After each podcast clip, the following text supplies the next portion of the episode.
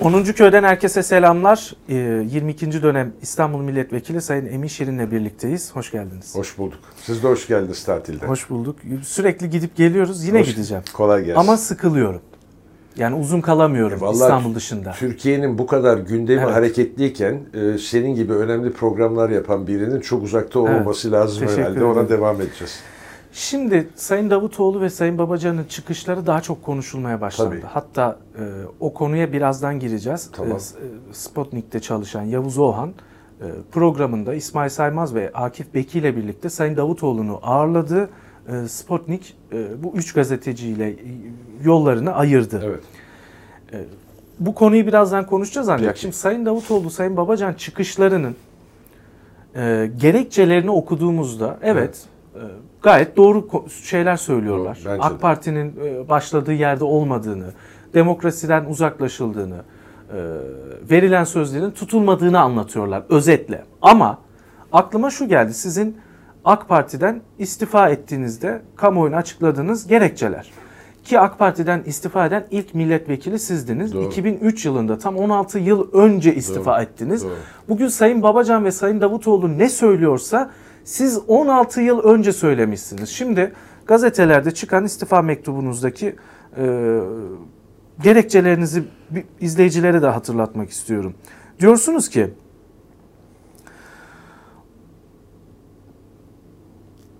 Demokrasi projesi olarak başlayan AK Parti, yolsuzluk ve yoksullukla mücadeleyle ve demokrasi konusunda halka verdiği sözlerle iktidara geldi ama bu sözlerini yerine getirmedi, sözlerini tutmadı.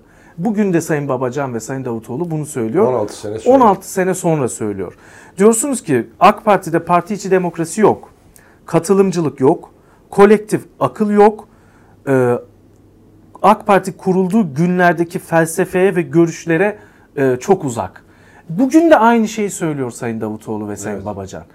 Kolektif akıl yok, her şeye tek bir kişi karar veriyor, parti içi demokrasi yok, katılımcılık yok. Ve özellikle dış politikada eleştirdiğiniz siz 16 yıl önce yaptıklarını e, yolsuzlukla mücadele konusunda eleştirileriniz oldu. Bütün bunları 16 yıl önce gör- görmüş olmanız bugünküler açısından baktığınızda geç kaldılar mı sizce bu çıkışlarıyla? Bunu söylemeyeceğim Çağlar. Geç kaldılar demeyeceğim. Çünkü e, ne kadar geç de olsa bu neticelere varmış olmalarını, bu tecrübelerle, bu kadar tecrübeli insanların bu neticelere varmış olmalarını ben hayırlı bir gelişme olarak görüyorum. Çünkü bunlar bir kere ben Sayın Davutoğlu veya Babacan'dan kendi durumu karşılaştırmam. icap duyarım. Sayın Davutoğlu parti başkanlığı, başbakanlık yaptı. Sayın Ali Babacan e, başbakan yardımcılığı yaptı. Türk ekonomisini uzun süre idare etti. O günlerin rehaveti içinde belki bazı şeyleri geç gördüler veya görseler bile konuşmaktan imtina etmiş olabilirler. Bu bir tenkit konusu olmaması lazım. Bugün bunları söylemelerinde bile ben Türkiye demokrasisi ve hatta hukuk devletine gidiş açısından bir kazanç olarak görürüm. Özellikle Ali Babacan'dan bundan evvelki programlardan da bahsetmiştik. Ee, Kendisinin Türkiye'nin siyasetinde, Türkiye'nin geleceğinde bir rol almasının bu tecrübeyle, bu idrakla 16 sene sonra gelse bile- Hataları göre göre. hataları göre göre tekrar etmeyeceğinin garantisini de vermek kaydıyla bu şekilde hareket etmesini ben müsbet bir gelişme olarak görüyorum. Pek tabii çok büyük tenkitler var. Ee, özellikle sen 16 senedir bunu göremedin de şimdi vereceğin sözleri tutacağına dair bizi nasıl ikna edeceksin diyorlar. O ikna etmek de onlara düşüyor. Evet. Çünkü ben 2003'te istifa ettikten sonra Ergenekon süreci dahil imtihanlarımı verdim. O bakımdan e, doğru şeyler söylüyorlar büyük ölçüde. Bazı hala soru işaretleri var. Ali Babacan'a yönetmemiz gereken soru işaretleri var. Çünkü kendisi paranın en bol olduğu yerlerde e, adalete, üretime ve eğitime yatırım yapacağına ucuz ithalatla Türkiye'yi üretimsiz tüketen bir toplum haline getiren ekonomiyi, derviş ekonomisini devam ettiren insan. Bugün bize ne garanti veriyor bunları yapmayacağına dair? Sayın Davutoğlu da e, söyledikleriyle yaptıkları arasında bazı çelişkiler var. Onları sonra konuşuruz. Onları izah ettiği zaman da biz de mütmain oluruz, memnun oluruz e, ve kendisinin bu tecrübelerinden Evet. Türkiye'nin istifa et, istifade edeceğine ikna oluruz. Şimdi Sayın Davutoğlu'nun yaptıklarıyla söyledikleri arasındaki çelişkilere bazı örnekler e, anladığım kadarıyla getirdiniz. Evet. Onları konuşalım. Olur. E, Sayın Davutoğlu son katıldığı programda diyor ki e, benden etkisiz bir başbakan olmamı istedi. E sen de Sayın olmasaydın. Cumhurbaşkanı. E, Yani ve sen de olmasaydın. e, hani hiçbir şey karar ver- verici konumunda olmayan bir başbakanlık teklif edildi diyor. Oldu. Belki parti içinde bunun mücadelesini verdi, denedi. Hatta o dönem hatırlıyorum hocacılar diye grup da oluşmuştu. Yani gruplaşmalar vardı Ben ciddi mücadele verdiği kanaatinde değilim. Ciddi mücadele sonunda istifadan sonuçlanır. Evet. Yani Nifak çıkarmamak için ben o dönem konuşmadım Peki. diyor. Yani özetle tavrı bu. Peki. Yani her şeyin farkındaydım. Peki. Kötü gidişatın farkındaydım ama Peki. E, o dönemde e, bir parti içinde nifak e, çıkmaması için sustum. Ve elimin tersiyle kimsenin geri tepemeyeceği makamı teptim diyor. Başbakanlık makamını Şimdi şu soruyu sormak lazım. Ee, kendisinin e, başbakan olması 27 Ağustos 2014. Evet. Halbuki 2007'den sonra da kendisi 7 sene Sayın Recep Tayyip Erdoğan'dan, Abdullah Gül'den çalışmış bir insan. Bu 7 sene içerisinde gerek Abdullah Gül'ün ve gerekse özellikle Sayın Recep Tayyip Erdoğan'ın karakterini veya yönetim tarzını anlamamış mı ki kendisinin e, Sayın Cumhurbaşkanı bu kadar otoriter, her şeyi kontrol altında tutan, haklı olarak da çünkü partinin bütün oy alma sebebinin temelini Recep Tayyip Erdoğan teşkil ediyor bir manada. Onun yanında çalışacak başbakanın son derece uyumlu olması gerektiğini idrak etmeden mi bu görevi kabul etmiş diye bir soru var. Bu soruların cevaplarını şimdi veriyor. Bu tenkitlere de hakikaten girmek istemiyorum. Çünkü e, bu kadar uzun süre bir tecrübe kazanmış bir insan bizim de aklımızda olan bazı Evet. soruları da cevaplandırırsa Türkiye'ye hala hizmet edebileceği kanaatindeyim. Evet. Bu illaki parti kurarak olmayabilir. Ee, bir başka soru da yine Yavuz Ova'nın programına çok dikkatle dinledim. 3 saate yakın bir program Evet. yani aralarla beraber. Ee, bu programı dinlediğim zaman hala şundan da ikna olamıyorum. Beni istemiyor diyor Ali Babacan'dan Abdullah Gül. Evet. Neden istemiyorlar?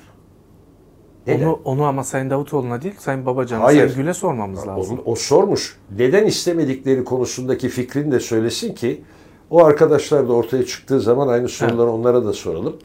Çünkü Davutoğlu'nun manifestosundan e, Sayın Ali Babacan'ın bir sayfalık mektubu arasında muhteva olarak yani içerik olarak, Evet. felsefe olarak hiçbir fark yok. 16 sene Evet. belki benim mektubuma da çok benziyor. Buna baktığınız zaman bunun bir izahatının ortaya çıkması lazım. Şimdi, müsaade gelelim- edersen Davutoğlu'na sorularımızı buradan iyi Evet. niyetle iletelim. Ki bu arada ben Sayın Davutoğlu ile program yapacağım. Çok iyi olur. köyde ağırlayacağım. Çok iyi olur. Ee, kendisiyle yapacağım programda şu an soracağınız soruları da kendisine ileteceğim. Vallahi kendisine yalnız bunu hakikaten bir tenkit olarak değil, bir Gel- öğrenme amacından sorduğumuzun altını çizelim ve tekrar söyleyelim. Bu kadar tecrübe sahibi olmuş olan insanı karakteri öyledir, düşünceleri öyledir. Sonunda ikimiz o Boğaziçi'nden ben Robert Kolej'den mezunum. Bazı temelde tahsil benzerliklerimiz var. Vatan sevgisi e, konusunda en ufak bir tereddütümüz yok. En ufak bir namussuzluk konusuna katılmam e, Evet. adı Sayın çıkmamış. Davutoğlu evet. En Çok- ufak bir yolsuzluk Hatta yok. şeffaflık paketi getirmeye çalıştı, getiremedi. Çok önemli. getiremedi. Çok hatırlayın. önemli. Geçirtilmedi. Evet. Bunların da anlatılması lazım. Ben topu onun görüşmelerini yani yaptığı programı bir ipucu programı olarak görüyorum. Bunun dibinin daha deşilmesi zamanı Onu gelecek. Ben de iyi niyetle sorularımı yavaş ileteyim. yavaş. Evet. Şimdi bizim şu anda kendisinin de tenkit edildiği en önemli konulardan bir tanesi Suriye siyaseti. O bazı ipuçlarını verdi ama somut ve Doğu Akdeniz siyaseti. Burada çok somut bazı şeyleri sormakta fayda var. Açıklasın diye soruyoruz. Tenkit Evet. değil bu. Kendisinin e, başbakan olması 27 Ağustos 2014. Şimdi hemen ondan sonra 8 Eylül 2014'te Amerika Birleşik Devletleri IŞİD'e karşı mücadelede İncirliğin kullanılmasını e, talep ediyor. Tamam. Diyor ki İncirlik açık da bizim bunu e, IŞİD'e karşı da kullanmamız lazım. Bu konuda izin istiyoruz diyor. Buna cevap gelmiyor. Ya 8 Eylül'deki bundan evvel bir dakika pardon 4-5 Eylül'de NATO toplantısı var. Bu NATO toplantısında İngiltere'de Galler'de yapılan toplantı. Bu toplantıda IŞİD'e karşı mücadele konusu işleniyor Ve oradaki Dışişleri Savunma Bakanı, katılan Savunma Bakanı Hegel, Amerika Evet. bir şey, geliyor Türkiye'ye ve 8 Eylül'de bu müracaatta bulunuyor. Bana He. İncirliği kullandır işi de Evet. karşı diyor. Ondan sonra biz buna cevap vermiyoruz. Sonra 29 Ekim'de meşhur Kuzey Irak'tan peşmergelerin bizim Cumhuriyet Bayramı günü lahmacun da ısmarlayarak Evet. Kobani'ye geçişleri temin Evet. ediliyor. Yani IŞİD Kobani'ye geliyor, bizim sınıra geliyor, yer yerinden oynuyor. Mülteciler gelmeye başlıyor. O mültecilerin başlama zamanından Evet. bahsediyoruz. IŞİD'in ittiği mülteciler. Ve 29 Ekim'de Kobani'ye e, peşmerge TRT e, Türkiye üzerinden giriyor. Burada bize ısrarla Amerika IŞİD'e karşı koalisyona girilme teklifinde ve ricasında bulunuyor. Biz ne diyoruz? Cevap vermiyoruz. Ona geleceğim zaten. Arada 11 aylık bir fark var. Onu soruyorum Sayın 11 Davut. ay o koalisyona girmiyoruz. Şimdi bizim, onu da vereyim size o tarihi de. Bizim koalisyona giriş tarihimiz 23 Temmuz 2015. Bak. Eylül, 2000. Ekim, Evet. 11 aydan bahsediyoruz. Neden 11 ay biz IŞİD'e karşı koalisyona girmedik? Ne- girmedik ne oldu? Ne olduğunu söyleyeyim. Kuzey Suriye'de Kobani'ye Amerika'nın desteğinden, görül- e, direkt veya indirekt desteğinden peşmerge geldi. Peşmerge geldikten bir süre sonra PKK unsurları Sincar üzerinden onları desteğe geldiler. Bunlar IŞİD'i püskürttü ve aradan 5 sene geçtikten sonra orada Yerleştiler. yerleştiler. Ve biz şimdi çırpınıyoruz. Ben şu soruyu soruyorum. Siz 29 Ekim'de Kobani'ye peşmergeler girerken Amerika direkt gelsin veya gelmesin. Koalisyona o tarihte girip Peşmerge ile beraber ki Peşmerge PKK değil. Evet. Barzani'nin kuvvetleri. Evet. Siz de meşru kabul ediyorsunuz. Neden o tarihte Kobani ve Kamışlı'ya girmediniz? Girseydik bugün PYD olmayacaktı diyorsunuz. Kesinlikle olmayacaktı. Yani. Hayır olmayacaktı. Evet. Yani orası bizim kontrolümüzde olacaktı. Mülteciler bu seviyede olmayacaklardı diye düşünüyorum. Yanlış düşünüyor olabilirim. Sayın e, Davutoğlu'ndan bu soruyu hakikaten cevaplandırmasını ve açıklamasını kamuoyu, e, kamuoyu adına rica ediyorum. Evet. Şimdi bu konunun haricinde bu önemli. Yani Bu kuzey, birinci soru. Evet. Çünkü o zaman Fırat'ın doğusu konusu bugün gündemde olur muydu? Siz neden bu kadar süre beklediniz? Amerika bize teklif etti mi? Gelin Etmiş, birlikte etti. girelim Tabii diye. canım. NATO kararından geliyor. Evet. NATO toplantısı yapılıyor Eylül'ün başında. Gelin girelim, IŞİD'i püskürtelim. Tamam Peşmerge de yanımızda Sen şu olsun. ittifakın içine gir diyor. Evet. Peşmerge'de olsun. Biz bu ittifakın içinde gel Kobani'ye gir. Fırat'ın doğusuna beraber girelim. IŞİD'i temizle, kal. Kal. E zaten kalacaksın onların kaldığı Türkiye'nin güvenliği adına kal. Peki yani tabii. işgal anlamında değil Ve de yani. mülteciler de bu şekilde gelmeyecekti. Evet. Şimdi bu akla bir sürü soru getiriyor. O dönem orada yaşayan bir sürü Kürt Siz Türkiye'ye 11 ay- zorunda kaldı. Evet. Siz 11 ay Yezidi, Kürt vesaire. Siz 11 ay gecikmeseydiniz Fırat'ın doğusu bugünkü durumda olur muydu? Bu önemli bir soru. Bunu Sayın. Davutoğlu'na da sor. Ben de soracağım. E vallahi sormanızda fayda var. Onun için açıyorum konuyu. Başka var Sonra mı soracağınız? çok bir sürü soru var da ikincisi Doğu Akdeniz'den ilgili soracağım. Yani sorular 5 Evet. tane 10 tane inşallah Davutoğlu'ndan da bir sohbet imkanı olur. Tekrar söylüyorum bunlar tenkit değil. Evet. Ya bir şeyler açığa çıksın. Açığa çıksın ki tekrar edilmesin Evet. aynı hatalar. Ben, ben bunu hata olarak Evet. görüyorum. Hata değilse Anlatsın. anlayalım. Evet. Ondan sonra da Çünkü bilmediğimiz bir şeyler bilmediğimiz vardır yani şey. mutlaka. Tabii olabilir. Devlet yönetiyor. Tabii olabilir. Şimdi onun haricinde bu Doğu Akdeniz meselesi var. Türkiye'de çünkü Suriye kadar Doğu Akdeniz'deki enerji kaynaklarının e, paylaşılması konusunda biz sadece kavga eder bir haldeyiz. Müzakere kimseyle edemiyoruz. Mısır'la edemiyoruz, Suriye ile edemiyoruz, Kıbrıs'la edemiyoruz. İsrail'le de edemiyor. İsrail'le de edemiyoruz. Amerika'yla edemiyor. Bildiğimiz kadarıyla İsrail'le de edemiyoruz. Amerika'yla bugün Evet. enteresan bir sıkıntıların içindeyiz. Şimdi böyle bir duruma geldiğiniz zaman sıkıntılı bir durum çıkıyor. Şimdi aynı tarihlere baktığımızda 2014'ün Kasım'ında Biden geliyor buraya. Sayın Davutoğlu'ndan 3 saat akşam yemeği yiyor. 21 Kasım 2014'te. Tamam. 2014 Sayın 21 Kasım. Davutoğlu başbakan o zaman. Başbakan.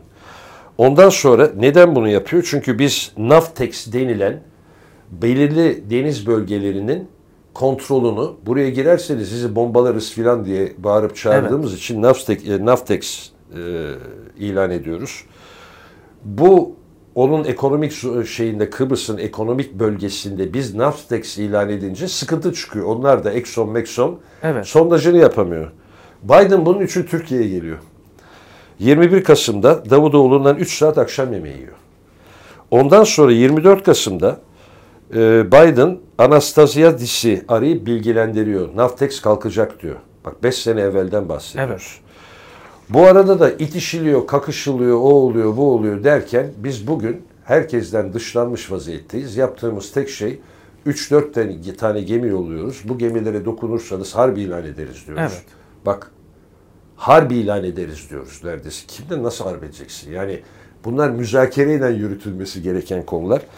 Bu 2014-2015'teki e, Doğu Akdeniz meselesindeki görüşmelerini çok açıkça ortaya koymasını ve burada neden bazı işlerin takıldığını, Kıbrıs'ın durumu itibariyle mi, Avrupa'nın durumu itibariyle mi, yoksa karşılayamayacağımız bazı talepler mi vardı?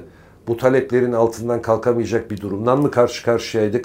Davutoğlu'ndan Evet. bunu da açıklamasını samimi Evet. olarak istirham ediyorum. Yani bugünkü krizin yaşanmaması için o gün bir şeyler yapılamaz mıydı? Evet, ben iki konu üzerinde. Bir Suriye için Evet. bu e, IŞİD'le mücadele koalisyonuna niye 11 ay gecikildiğini öğrenmek istiyorum. Evet.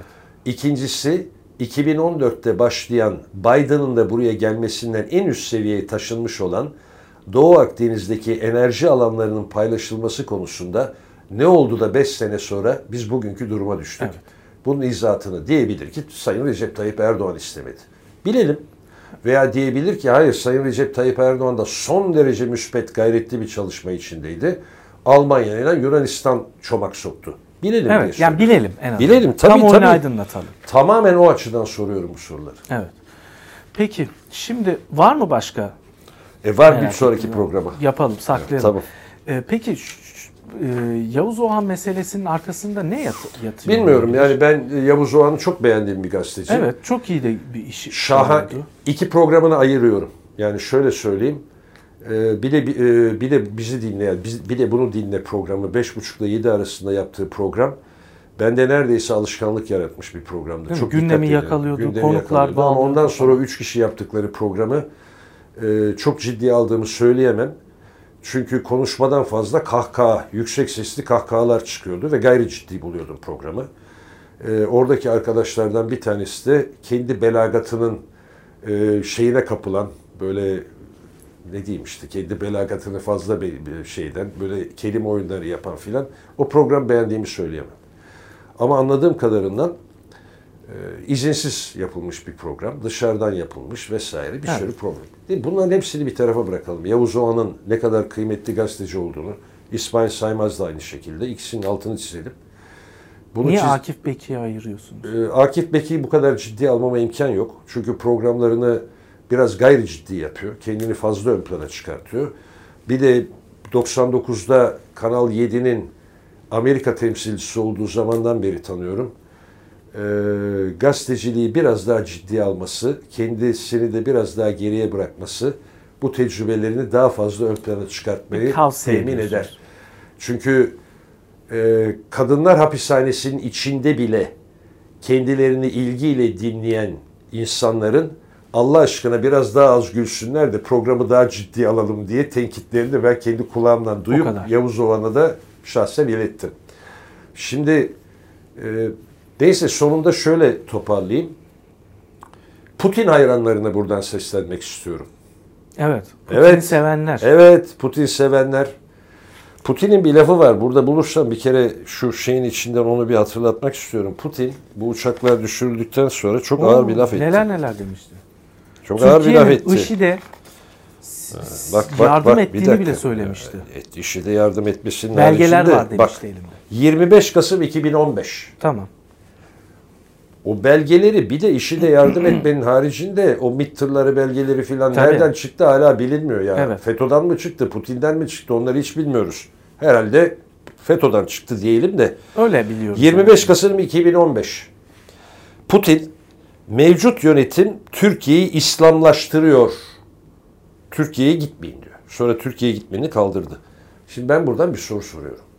Sayın Putin mevcut yönetim yani Sayın Recep Tayyip Erdoğan yönetimi Türkiye'yi İslamlaştırıyor gitmeyin e, sözünün geriye aldı mı? Hala aynı mı düşünüyor? Öğrenmek Türkiye istiyorum. İslamlaşıyorsa Bu konuşmayı iptal etti mi etmedi mi? evet. Ben o gün onu söylemiştim. Bugün böyle düşünmüyorum dedi mi demedi mi? Eğer demeden işbirliği yapmaya devam ediyor ise mevcut bir tehlikenin altını çizmekle beraber Türkiye'yi o yöne doğru itiyordur demektir. Evet yani Türkiye'nin İslamlaşması Rusya'nın işine geliyor o zaman. Sanki öyle Eğer bir- aynı görüşteyse. Sanki öyle bir mana çıkıyor. Evet. E şimdi burada şöyle bir durum söz Şimdi konusu. şunu toparlayayım. Basın hürriyeti basın hürriyeti Rusya'da var mıymış? Yok. Peki bunun altını çizmiş olalım. Bütün e, Rus sever yani Putin severlerin de çok müspet tarafları olduğu muhakkak Putin'in kendisi ülkesi için. Ama demokrasi ve hukuk devleti konuşuyorsak Yok, evet. önceliğimiz o ise o zaman Putin hayranlığını bir gözden geçirmek lazım. Ama önceliğimiz otoriter bir lider ise o zaman Putin'e hayran olmak gayet normal. Evet. Sayın Davutoğlu'ndan niye rahatsız olmuş olabilir? Yani Rusya bu kadar mı angaja oldu Türkiye'ye? Yine ben bilemem yani konuşulanlar tekrar şeyden e, çok yine kıymetli eski bir gazetecinin tweetinden esinlenerek söyleyeceğim. Fahrettin Altun aramış Kremlin'i. Kendi karşıtı olan arkadaşlarından konuşmuş. Demiş ki biz bundan çok rahatsız olduk bu şekilde ortaya çıkarılmasını. Çünkü hakikaten e, Davutoğlu'nun konuşmasına baktığımızda çok uslubu dikkat etmekle beraber neredeyse bir Tabii. yerde e, benim kullanmaktan hicap duyacağım kadar böyle söylemek ahlaksızlıktır diye bazı yerleri Evet. işaret etti. ve ağır Özellikle tırnak içinde var. Pelikan ekibine yönelik çok Bravo. sert mesajlar Evet, bütün oldu. çok sert mesajları oldu. E, Bunları da şuurlu ve bilerek yaptığı muhakkak Davutoğlu'nun. Onun için de dediklerine göre yine Twitter'dan okuduğum e, Sayın Fahrettin Altun Kremlin'deki karşıtı olan arkadaşını arıyor ve bunun kaldırılması gerektiğini, olmaması gerektiğini söylüyor. Yoksa Sayın Recep Tayyip Erdoğan bu konuda Putin'i arayacak diyor. O kadar mı önemli? Diyor. Yavuz Oğhan Davutoğlu'yla program yapmış. Erdoğan Putin'i arayacak. E Şimdi e, valla ben istifa ettikten sonra ucuz kurtulmuşum. E ben de ben de yapacağım. YouTube'un sahibini mi arayacaklar o zaman? Google'ın sahibini mi Şimdi bunu arayacaklar? hayır şöyle söyleyeyim. Ee, siz programı başka laflar da çıktı tabii. Yani kurulan bir haber ajansına geçiyorlar. biliyorum geçmiyorlar. onu. Tarafsız Haber Ajansı diye bir şey kurdu Yavuz Oğhan. Ee, Sputnik'in iddiası Yavuz Oğhan bunu Davutoğlu için kurdu. Davutoğlu'na angaja çalışıyor. Şimdi biz Ama bunları şimdi öyle- senin öyle bir şeyin yok Çağlar. Benim Sen evet. gayet objektif yayın yapmaya çalışıyorsun. Her kesimden insanları davet Evet. ediyorsun. Kendi fikirlerini izah etmeyi e, temin ettikten sonra da karşı görüşe sahip olacak insanları da gelin cevap verin Evet. diye de davet ediyorsun.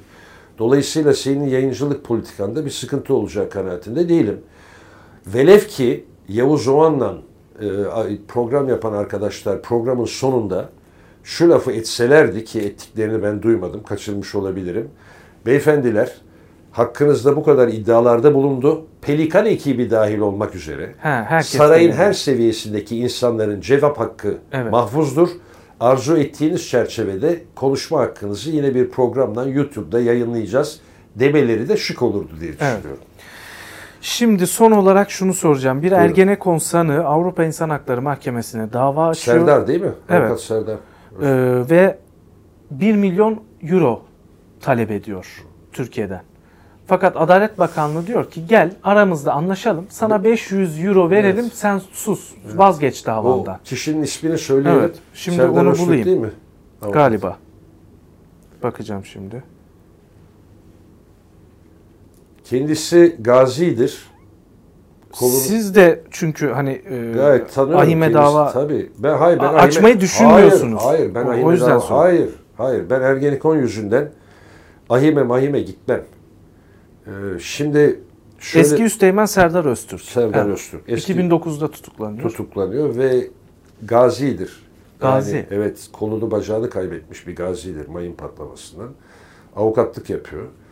Ee, Levent Göktaş'tan da e, bir avukatlık ofisini paylaştıklarını zannediyorum. Ee, Çok gayretli bir insandır ve çok çalışkan bir insandır. Şimdi bir kere şöyle söyleyeyim. Türkiye ne hata yapmışsa yapmış. E, Kendisinin bunu tazmin etmesi lazım. Şimdi Ergenekon'un bu dava bitiyor. Şu anda herhalde prosedürleri Evet. tamamlıyorlar, bitiyor. Ergenekon'un nasıl 15 Temmuz'da gaziler, e, şehitler şereflendirildiler, ödüllendirildiler. Şimdi buradan bir davette bulunuyorum. Sayın Recep Tayyip Erdoğan'a bu davette bulunuyorum. Ergenekon'un bu kadar kumpas olduğu ortaya çıktığına göre bunu her merci tasdik ettiğine göre şimdi 15 Temmuz'daki insanların, şehitlerin, gazilerin onurlandırıldıkları gibi bu kumpasa maruz kalanları da onurlandırmak sizin için bir şeref meselesidir. Bir FETÖ kumpasından biz şehitler verdik. Biz Ergenekon'da da bir FETÖ kumpasından şehitler verdik. Bizler de ben 12 sene çektim Evet. bir manada kumpas e, gazisiyim. Ben bunun için dava açmam. Ama devletin kendi hatasını takdir edip bunu 1 lira mıdır, 1000 lira mıdır, bir şeref ödülü müdür, bir özür müdür? Devletin kendisini Evet. takdir etmesini Bunu talep bekliyorum. Ve bunu Sayın Recep Tayyip Erdoğan'a 2002'den evvelki dostluğumuza da binaen bir Ergenekon'un 12 sene ceremesini çekmiş bir insan olarak da buradan kendisine arz ediyorum.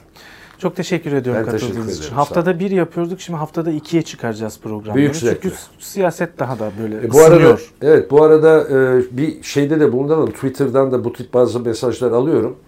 E, sana veya bana konuşulmasını istedikleri Ha, konuları evet, da söylerlerse tabii, mesaj atarlarsa tabii, merak gireriz. ettikleri ne varsa Çok teşekkür ederim Ağzınıza program için. Sağ olun. Sayın Emin Şirin'le birlikteydik. Şimdilik hoşçakalın.